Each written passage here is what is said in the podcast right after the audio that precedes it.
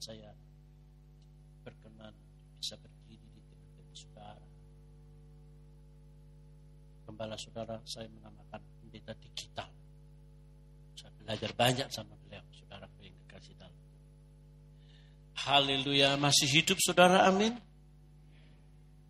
Benar-benar hidup, amin. Doanya masih hidup. Penyembahannya masih hidup. Dompetnya masih hidup. Mulai lemes itu, saudara. Saudara, yang penting hidup ini cuma tiga saja, saudara. Satu suci, dua sehat, tiga kaya. Cukup. Tiga saja. Apa saudaraku? Ini kok jemaat lemes banget ya. Suci, sehat, kaya. Satu, dua, tiga apa? Udah cukup. Enggak usah aneh-aneh, saudaraku yang kekasih. Suci, sehat, kaya. Tetapi kaya ini bukan apa yang kita punya, tetapi siapa yang kita punya. Kalau kita punya Yesus, kita punya segalanya. Kaya itu bukan keadaan. Saya kenal orang kaya banyak, sudah. Di Kelapa Gading itu ada orang kaya mobilnya sampai ke dapur-dapur. Ih, kaya bener. Kekayaan bukan keadaan tapi sikap ha sikap hati.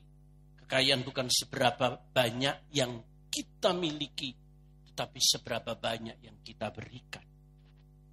Saudara kebenaran ini mengingatkan kita kalau kita hidup itu yang penting. Oleh sebab itu kejadian 28 ayat 16 akan kita renungkan bersama-sama. Kejadian 28 ayat 16 bagaimana kita mengkondisikan Tuhan dalam hidup kita sehingga ada tiga hal yang penting yang kita renungkan tadi terjadi. Ketika Yakub bangun dari tidurnya berkata, "Ya sesungguhnya Tuhan ada di tempat ini dan aku tidak mengetahuinya."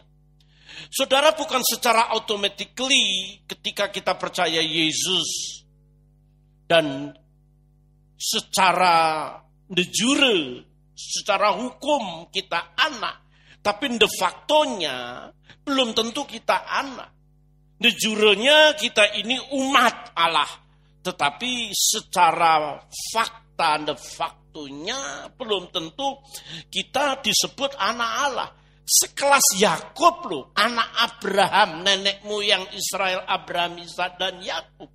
Sekelas Yakub saja bisa berkata Tuhan ada di sini, Tuhan ada di tempat ini, tetapi aku tidak tahu kata ada itu yes dalam bahasa Ibrani-nya. Yang berarti eksistensi substansinya ada di situ. Atau bamagov artinya di lokasi ini. Jadi substansinya Tuhan, esensinya Tuhan sebenarnya ada di tempat ini, di lokalisasi ini. Kalau dalam bahasa S2, S1, lokosnya di sini tempatnya. Tetapi aku tidak tahu. Aku tidak mengerti. Tidak itu lo.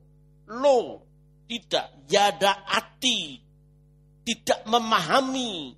Tidak mengenali. Tidak bisa membedakan keberadaan Tuhan. Itu sekelas Yakub loh. Kita bisa berkata Tuhan ada di sini, di ibadah ini Tuhan ada. Tapi aku nggak ngerti, aku nggak merasakan identitasnya, esensinya. Aku tidak menikmati sama sekali. Tapi aku tahu dia ada di sini, tapi aku nggak ngerti. Kelasnya Yakub. Saudara tahu kelasnya Musa. Keluaran pasal 3 kita tahu. Tuhan ada di situ dalam hadiratnya. Dia nggak ngerti, malah dia minggir. Dia minggir. Karena apa? Dia nggak menyadari. Di keluaran pasal 3 kita tahu. Dan Yusuf pasal 5 kita mengerti bahwa ketika Yosua stres berat menghadapi tanah kanaan yang luar biasa. Jericho yang begitu tebal. Dia melihat begitu susah hati. Apa bisa menang atau tidak ya. Bala tentara Tuhan menampakkan diri. Dan Yosua berkata, kawankah atau lawankah? Dalam Yosua 5, 13, 14. Dia berkata, akulah bala tentara Tuhan. Baru sadar. Kalau kita nggak bisa merasakan Tuhan di sini, kita tidak akan bakal merasakan Tuhan nanti di sana. Kalau kita tidak bisa menemukan Tuhan di sini, sudah pasti kita tidak akan bakal menemukan Tuhan di sana. Kalau kita tidak pernah berjumpa dengan Tuhan selama kita hidup, kita juga tidak akan berjumpa dengan Tuhan kelak ketika kita dipanggil. Nanti. Sekarang jangan. Belum. Emangnya saudara siap mati? Siap belum? Ragu-ragu Pak Gembala.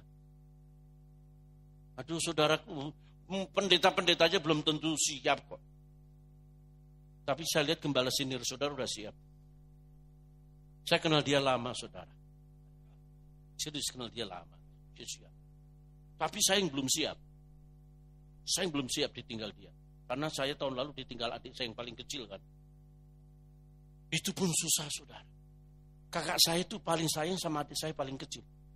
Waktu covid, waduh gelisah. Pokoknya kamu urus. Timotius, Yus, Ci. Kalau dia kalau ngomong kan udah kayak bersabda saja. Namanya juga sabdo, no? Bersabda dia, Pak. Kamu urus itu urus. Kamu tanggung jawab nyawanya, saya tanggung jawab duitnya.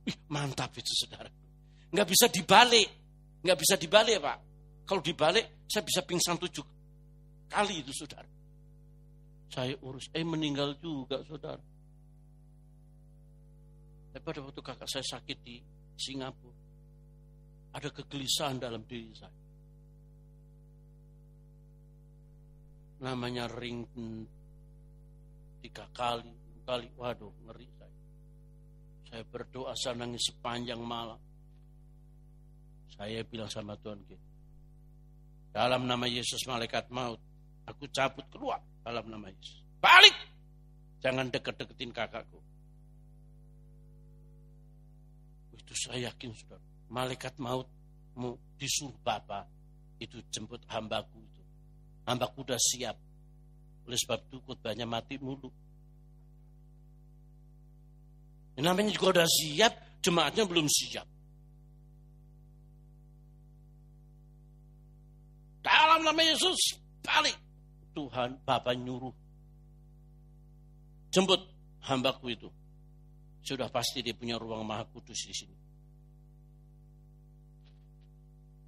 Saudara, saya yakin malaikat maut itu balik kakak saya sehatkan pulangkan. Saya bilang gini, mas hati-hati. Jaga diri jangan dipaksa. Kamu takut gue mati ya? Bukan takut gue mati, gue berdoa sepanjang malam. Itu malaikat mau datang kepada Bapak ditanya Bapak. Nah, hei Kat, kenapa kamu balik ke sini? Mana hambaku? Aku ditolak adiknya. Dalam nama Yesus, aku dipakai. Ditolak dalam nama Yesus. Jadi aku takut. Nanti kelak kalau kita dipanggil Tuhan. Selama kita tidak pernah berjumpa dia di sini berhari-hari berjam-jam. Kita tidak akan berjumpa di sana. Kita ini kan begitu banyak teori kan. Masih berdoa enggak? Masih. Berapa lama kamu berdoa? Masih baca Alkitab? Masih. Tapi berapa banyak kamu baca Alkitab? Karena ada ukurannya toh. Saudara dengar, kelasnya Yakub, Musa, Yosua saja tidak dapat menikmati. Ini kelasnya Ayub, Ayub pasal 35 ayat 15. Lebih-lebih lagi kalau engkau berkata bahwa engkau tidak melihat dia, bahwa perkaramu sudah diadukan di hadapannya, ke hadapannya tetapi masih juga engkau menanti-nantikan dia? Ayub saja berkata, aku tidak melihat dia. Elihu ngomong begini, eh lu gila ya? Lu udah susah begini. Masalahmu sudah begitu banyak. Anak sepuluh mati berjejer, peti mati sepuluh. Kamu melihat hartamu habis ludes.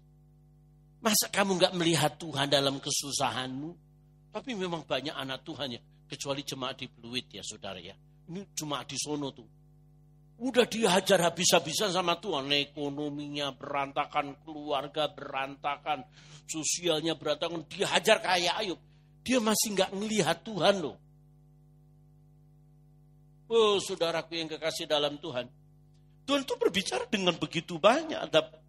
Dan kita memang harus mengkondisikan Tuhan dalam hidup kita hari demi hari. Jangan sampai kita kehilangan Tuhan.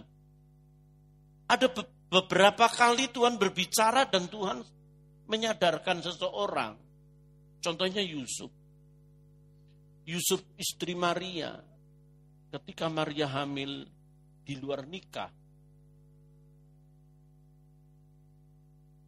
Hamil karena roh kudus Yusuf bisa mencerai dia saja. Tapi Tuhan bicara dalam mimpinya dalam Matius 2 ayat 13. Dan dia sadar, dia sadar Tuhan ada dalam mimpi saya. Dia bicara, maka dia tidak menceraikan istri. Wih punya kepekaan hebat ini saudara. Hebat punya kepekaan. Saudara tahu Firaun. Firaun itu kelasnya kelas orang kafir bener kalau agama lain ngatain orang yang jatuh dasar Firaun. Tapi Firaun punya kepekaan loh. Dikasih mimpi Tuhan, tujuh lembu gemuk dan tujuh lembu kurus. Bagaimana yang kurus bisa makan yang gemuk? Ini lembunya Aming, tahu Aming yang kurus kering kayak sapu lidi itu? Satu lembu aderai. Beda saudara ya. Adere sama Aming beda itu. Si Aming kok makan adere. Tapi itu suara Tuhan loh. Sampai Yusuf bisa tampil. Itu orang kafir itu. Nebukadnezar juga. Diberi mimpi oleh Tuhan. Bahkan skenario dunia, perang dunia ketiga itu udah disetting di zaman Nebukadnezar. Bagaimana raja dari utara itu mulai mengaum beruang itu mulai mengaum sedemikian rupa. Yang paling utara kan Rusia. Bagaimana raja dari timur itu berbondong-bondong. Raja timur itu kan China, Tiongkok. Saudara-saudaraku yang kekasih dalam Tuhan, dengar saya. Mari kita kondisikan Tuhan. Bagaimana kita mengkondisikan Tuhan sampai Tuhan berbicara sedikit, sedikit saja. Kita sadar saya tidak pernah bercita-cita jadi pendeta. Kami keluarga sebelas, membuat kesebelasan. Semua pemusik. Tapi saya selalu jujur, saya bilang sama Bapak Gembala, ini pemusik hebat sekali. Berikan tepuk tangan buat pemusik dulu dong, saudaraku. Saya nggak tahu berapa jam itu latihannya itu. Waduh. Ini sudah layak main di istana. Istana kerajaan Allah maksudnya sudah. Oh saudaraku yang kekasih Tuhan, saya mendengar suara Tuhan itu audible. Hanya sekali seumur hidup. Saya dikatakan pendeta tingkat RT terserah. Saya mendengar suara Tuhan audible dan saya punya kepekaan yang tajam. Saya mendaftarkan di Solo sekolah Alkitab. Tapi di Ungaran tanggal 17 September tahun 77 Tuhan bicara dan dia berkata pergilah ke Jakarta jadi hamba saudara dengar saya ngomong begini Tuhan saya punya kakak di Jakarta sudah hilang. Nggak tahu masih hidup atau tidak. Kalau engkau berbicara kembalikan dia ke Solo. Dan dia saudaraku seumur hidup nggak pernah datang nggak pernah kirim surat. Tiba-tiba dia datang. Waduh kakak saya dulu tulus sekali saudara. Dia tulus. Bener-bener. Dulu loh. Dulu dia tulus sekali. Sekarang sih sangat tulus. Jangan salah saudara, udah curiga dulu lah. Saya doa untuk adik-adik saya, supaya adik-adik saya jadi pendeta. Sekolah Alkitab di Petamburan. Aku mas, saya ambil, eh hari itu dia pulang. Seminggu saya ke Petamburan, saya ke Jakarta. Waktu di Jakarta, namanya juga baru lulus SMP sudah. Itu di Pulau Kadung, Tambun, Tambun, Tambun, Petamburan, Tambun. Saya pergi ke Tambun, saudara. Itu dulu kan zaman miskin miskin melarat terat kemasukan roh gembelisme dan kiri sentris. Saya masuk ke Tambun, saudara tahu di Tambun. Saya ketiduran terminal-terminal Tambun. Saya tarik papa saya, Pak, wis tekan Tambun, Pak, ketamburan, Pak. Saya turun. Saya tanya seorang bapak-bapak yang pakai jas, eh pakai baju putih, perlente. Pak, tanya petamburan di mana Pak? Uh, dia kaget. Petamburan? Ini Tambun, dek. Ini bukan petamburan enggak, Pak? Enggak, ini Tambun. Saudara tahu Tambun sama petamburan jauh enggak, saudara? Sejauh timur dari barat. Barat. Saudara tahu yang saya tanya siapa? Yang saya tanya adalah pendeta Timotius Saari yang menemukan saudara saya dan mempertobatkan saudara saya. Oh kamu adiknya dia. Ya sudah, kamu masuk asrama. Saya di asramakan, saya didandani. Waktu itu saya masih kecil banget saudara. Sekarang juga sih. Enggak jauh. Wah, sekarang salah malah menurun saudara. Dulu saya 158. Sekarang saya 153 nyusut lima. Orang semakin tua semakin nyusut loh. Serius, tapi rohaninya enggak. Rohaninya semakin oke. Saya diantar, didaftarkan sama pendeta Timotius Saar. Coba kalau kau gak nyasar. Oleh sebab itu, menghadirkan Tuhan itu butuh sebuah kepeka, kepekaan kepekaan di mana kita menyadari bahwa dia hadir, dia ada. Sehingga kita boleh sungguh-sungguh merasakan hari demi hari kita exciting desire, kita exciting benar. Karena ada banyak orang tidak bisa merasakan kehadiran Tuhan. Mengapa? Yakob tidur. Orang tidur itu nggak bakal bisa merasakan apa pun juga. Tapi beda dengan tidurnya Yesus. Yesus tidur di buritan kapal. Dia bangun tidur. Dia bisa menghardik laut, angin, badai. Tapi berbeda dengan tidurnya Yunus. Dia bangun, dibuang ke laut, dimakan ikan. Nggak wajar lah hidup itu. Hidup kita makan ikan, kita bukan dimakan ikan. Gak wajar saudaraku yang kekasih. Beda dengan penduduk Mesir, bangun tidur, anak sulung mati semua. Karena apa? Mereka punya defisit spirit. Jadi hal yang pertama, jangan tidur. Kalau orang tidur tuh nggak peka, nggak berasa apa-apa. Apalagi kalau orang yang tidur punya kemasukan roh kebo. Wuh, saudaraku, Diteriaki juga nggak bangun-bangun dia saudara. Defisit spirit. Orang tidur itu defisit spirit. Loh kalau saudara nggak punya duit, duit saudara di ATM cuma berapa ya sudah tapi saya yakini jemaat ini nggak bakal nggak bakal pernah merasakan defisit spirit lah. Sudah tahu kalau orang di ATM defisit spirit? Ya saya perkirakan saudara-saudara ya, ini menerawang aja nih. Saudara itu kira-kira ATM-nya saldonya ya minimal 500 juta. Amin saudara. Amin. Jadi kalau saudara klik ATM, saudara nggak nggak pusing. Coba kalau yang masih tinggal 50 ribu, yang 150 dia mau ngambil 100. Itu layarnya ditutupin badannya. Supaya tidak dilihat. Saudara ya. Bukan dibajak, memang saldonya habis. Tapi kalau saudara kan begini. Apa? Supaya orang lihat saldo gue. Nah, saudara. Saudara dengar saya, saudara. Kalau orang memiliki defisit spirit, sudah pasti dia bisa melakukan tidak bisa melakukan banyak hal. Orang tidur itu defisit spirit, kata lain adalah lobet.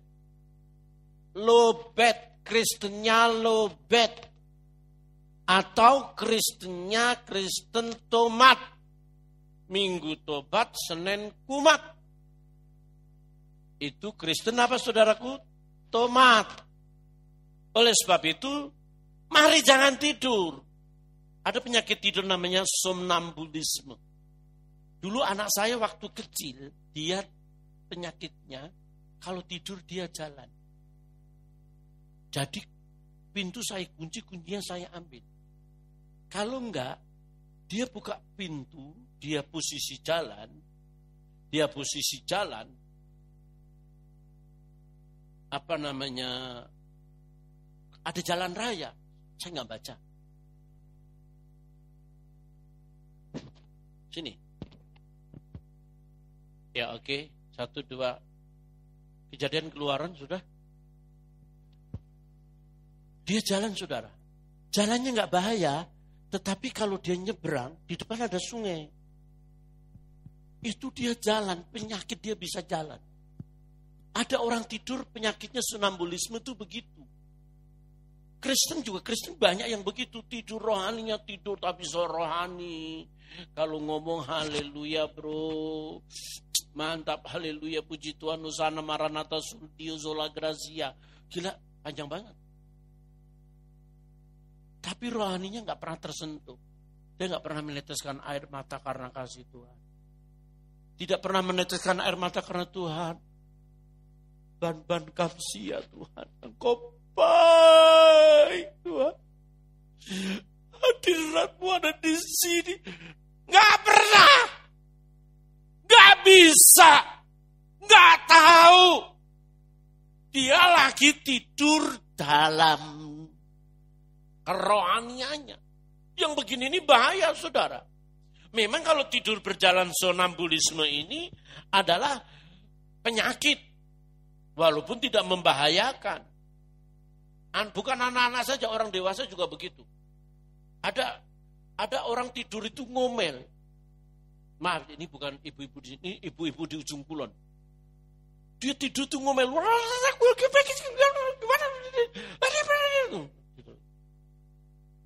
Waduh, saudaraku yang kekasih dalam Tuhan. Kadang-kala kita juga begitu, saudaraku. Tidur dalam kerohanian, tidur rohani itu sangat membahayakan kita. Kalau kita kurang kurang tidur sama kurang doa, kelihatan mana saudara? Coba saya tanya, kurang tidur sama kurang doa kelihatan mana? Ini jemaat kok suaranya lembut sekali ya. Lembut banget. Ya. Kurang tidur sama kurang doa kelihatan mana? kurang tidur. Kurang tidur sama kurang duit kelihatan mana? Saudara ini serius ini. Saya cuma harus masih masih dua masih 20 menit lah. Kurang doa sama kurang duit kelihatan mana?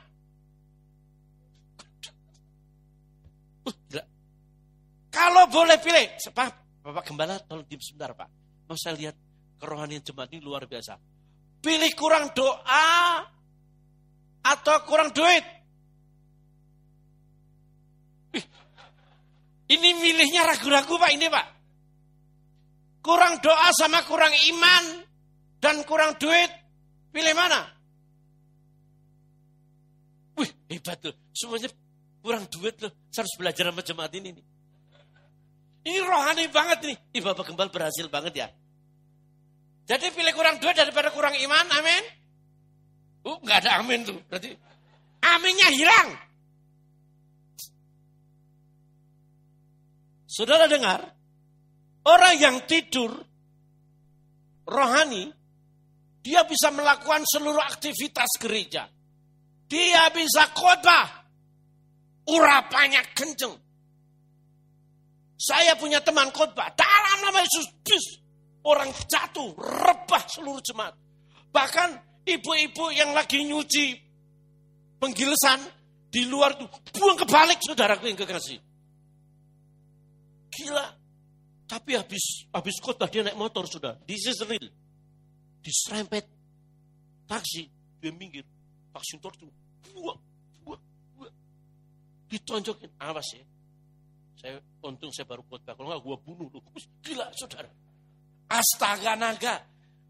Orang yang tidur rohani, dia bisa melakukan seluruh aktivitas. Tetapi dia juga bisa berdosa. Saudara Daud berada dalam puncak kejayaan loh. Puncak urapan jadi raja. Tahu istri Uri, Uria mandi. Dilihat di Zoom. Pakai iPhone 14. Jatuh dia. Astaga naga. Bapak orang beriman, Abraham, berada dalam puncak panggilannya.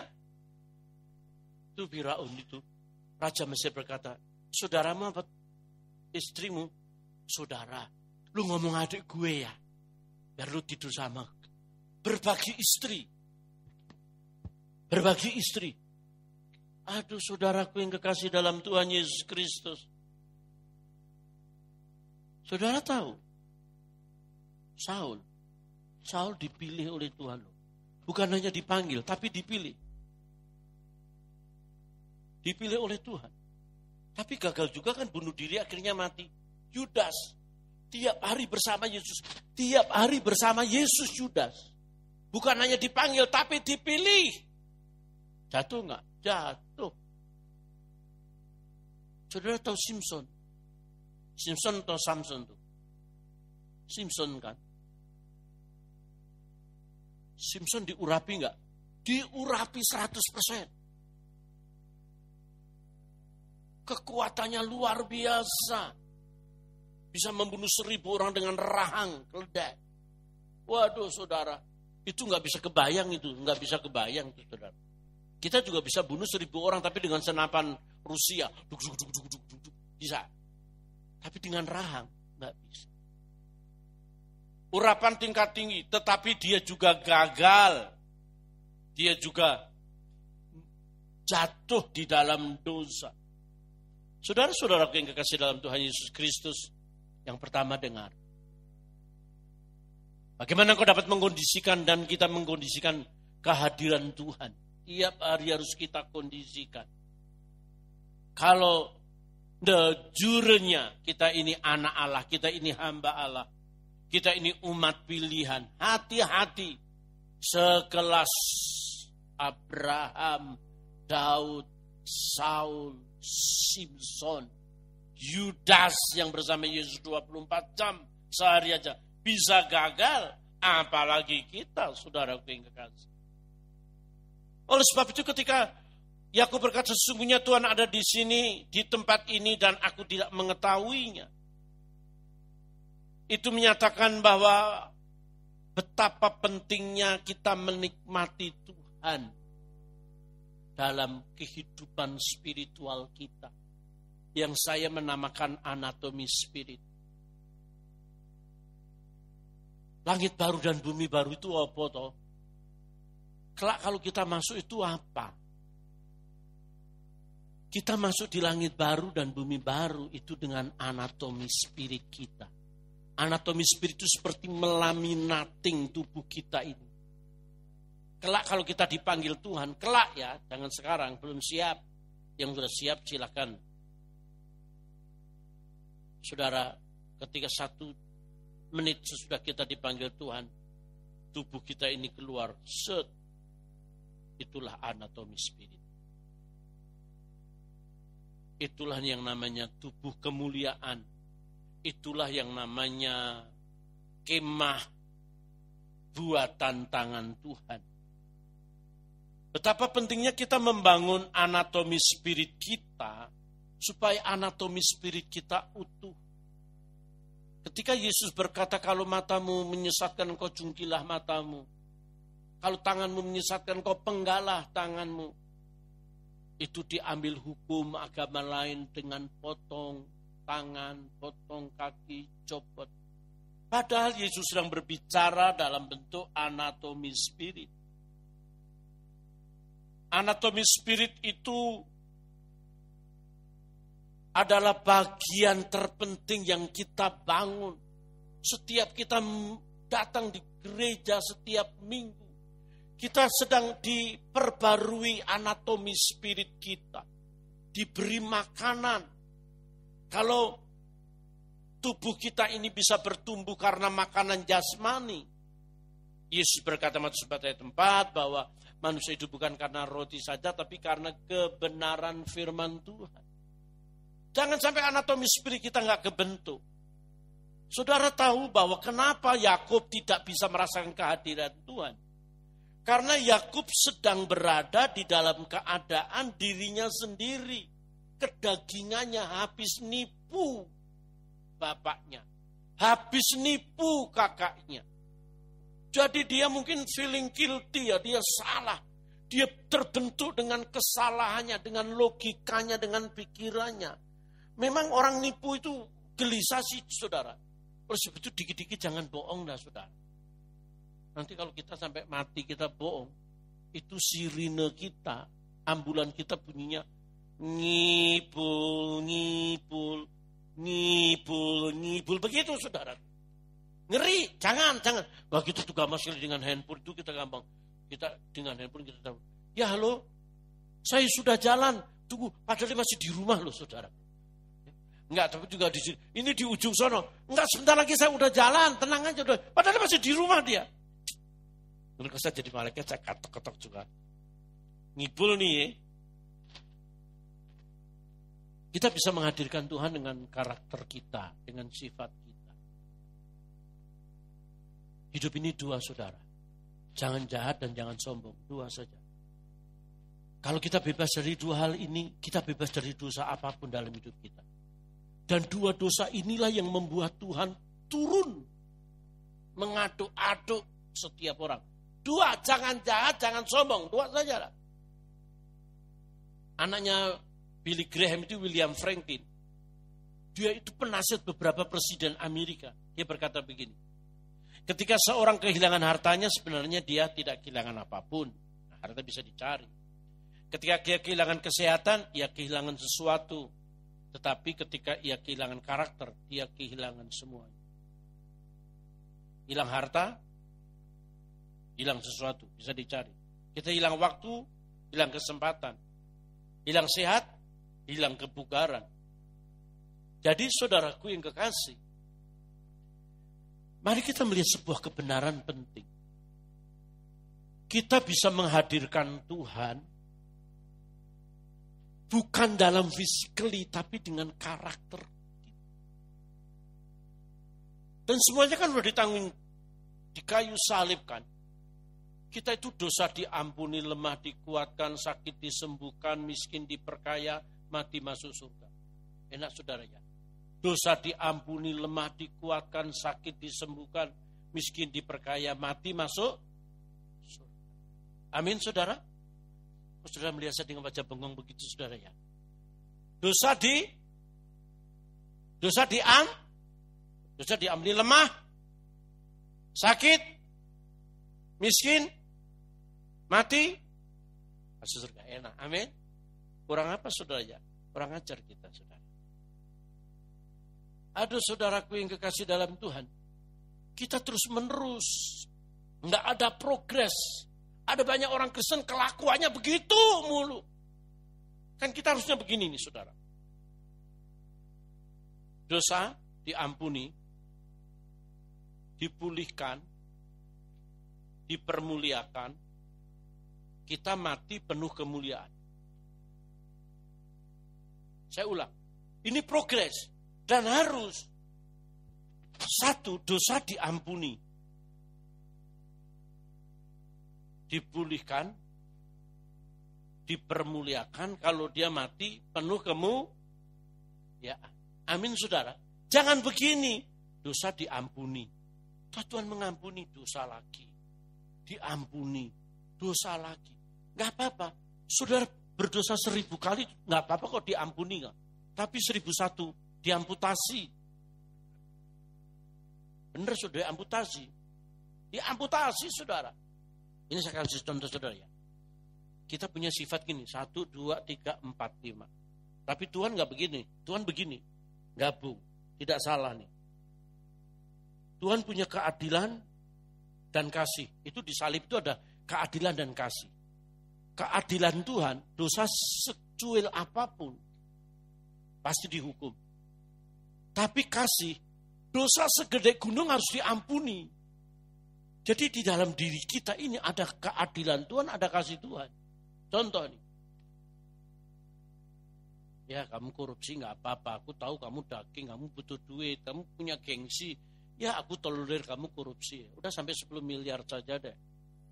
Kamu bertobat ya 10 miliar ya. Tapi jangan sampai 11 miliar. 11 miliar saya ketok kepala kamu. 15 miliar saya buka aibmu di depan banyak orang. 20 miliar saya aduk-aduk loh, 20 miliar saya telanjangi kamu. 50 miliar kamu sampai ini. Saya babat habis. Kasihnya diangkat, keadilannya jalan. Tuhan tahu nggak kita ini daging? Tahu. Oh, kalau begitu boleh dong. Saya berdosa boleh. Ya kalau saudara tahu saudara masih hidup. Oleh sebab itu, Tuhan sekarang kan menelanjangi anak-anak Tuhan yang memang korupsinya gila-gilaan, kejahatan di atas batas. Nggak apa-apa orang kamu jenderal, kamu bunuh orang, mau jenderal di mana-mana polisi juga bunuh orang, nggak apa-apa. Tapi saya izinkanlah cuma satu kali, dua kali, saya ampuni kamu, saya ampuni. Tapi dua kali kamu membunuh orang, saya bantai kamu. Lima kali kamu itu saya bantai anak-anakmu. Sepuluh kali kamu semua habisin sama Tuhan. Tuhan itu punya hitungan. Sampai dia berkata, sudah genap. Itu hitungannya ada, saudaraku yang kekasih dalam Tuhan. Praktekkan Tuhan dalam kehidupan hari-hari. Itu bukti bahwa engkau, saya, kita menghadirkan Tuhan. Dan Tuhan melihatnya bukan melihat kita di saat di gereja saja. Di gereja saja juga Tuhan bicara dengan kita, saudaraku. Tuhan tahu sikap kita di gereja. Dia tahu sikap kita menyembah. Dia tahu sikap kita ketika menyembah Tuhan. Ketika GSKI pertama kali dimulai di Kelapa Gading, saya pengkhotbah di sini. Ada mbak-mbak yang diajak nyunyanya masuk ibadah. Mbaknya tuh ngomong begini.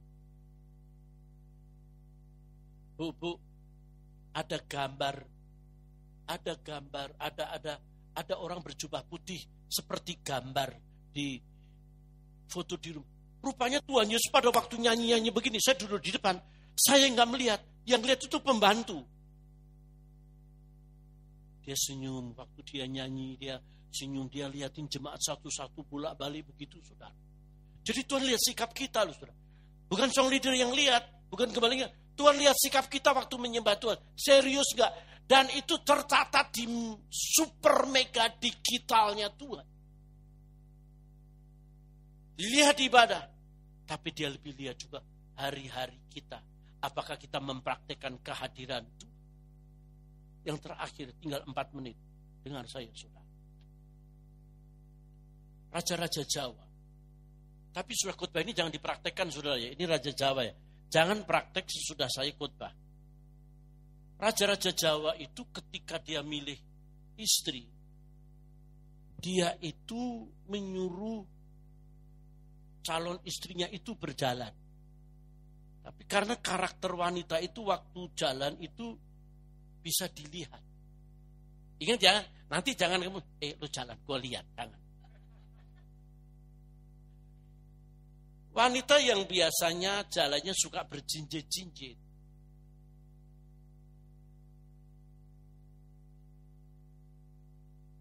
Gayanya. Model begini nih suka menjadi pujaan orang. Cawi cewek begini biasanya boros. Ada cewek kalau jalan begini, saudara. Lihat kanan, lihat kiri. Ini cewek suka cowok yang dewasa yang suka ngatur dia. Dan dia pintar menyimpan rahasia. Ada cewek yang jalannya nunduk terus, nyari duit. Biasanya model cewek begini itu cewek introvert. Ada cewek yang jalannya gini. Ini cewek punya pendirian kuat. Dulu saya punya gembala, jalannya gini. Wih, sombong banget, sombong amat. Saya pikir dia sombong, saudara. Selidik punya selidik, di keteknya ada bisul dua. Kalau dia begini bisulnya pecah. Tek pecah bisulnya. Jadi dia jalannya begini. Jadi khotbah. Jadi saudara-saudara begini lagi dia. Kalau itu dia takut pecah itu saudaraku yang kekasih dalam Tuhan. Jadi kalau cewek jalannya tegap, dia pendiriannya kuat. Apa lo? Ketemu apa lo? Ini gitu saudara. Ya, tapi ada cewek yang jalannya gini juga sih. Ah, itu kuntilanak saudara. Itu nggak perlu dilihat itu. Kita kabur aja lah. Itu Raja Jawa aja gitu loh saudara. Raja di atas segala raja mau memilih mempelainya dilihat kelakuan setiap hari. Sudah berapa banyak orang yang kau sakiti? Aku mengizinkan kau menyakiti orang mungkin cuma tiga orang. Karena memang mulutmu tuh nggak bisa dijaga. Kalau ngomong mulutmu keluar keluar silet, celurit, pedang, pisau, wih. Ular beludak itu ngomongnya ih, jijai. Kalau saudara itu kalau bisa ngomong, oh haleluya, 100 dolar. Haleluya, 100 ribu. Orang banyak mendekat, saudara. Allah melihat kita mengkondisikan dia. Nggak perlu kita mengundang dan berkata Yesus hadir. Kondisikan dia dengan engkau melakukan apa yang Tuhan mau. Tuhan memberkati beri tepuk tangan yang meriah buat Tuhan Yesus Kristus.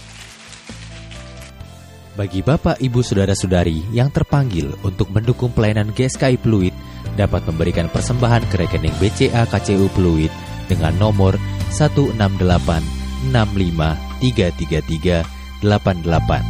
Sekali lagi, 1686533388 atas nama GSKI Pluit. Terima kasih atas dukungan persembahan saudara. Tuhan Yesus memberkati.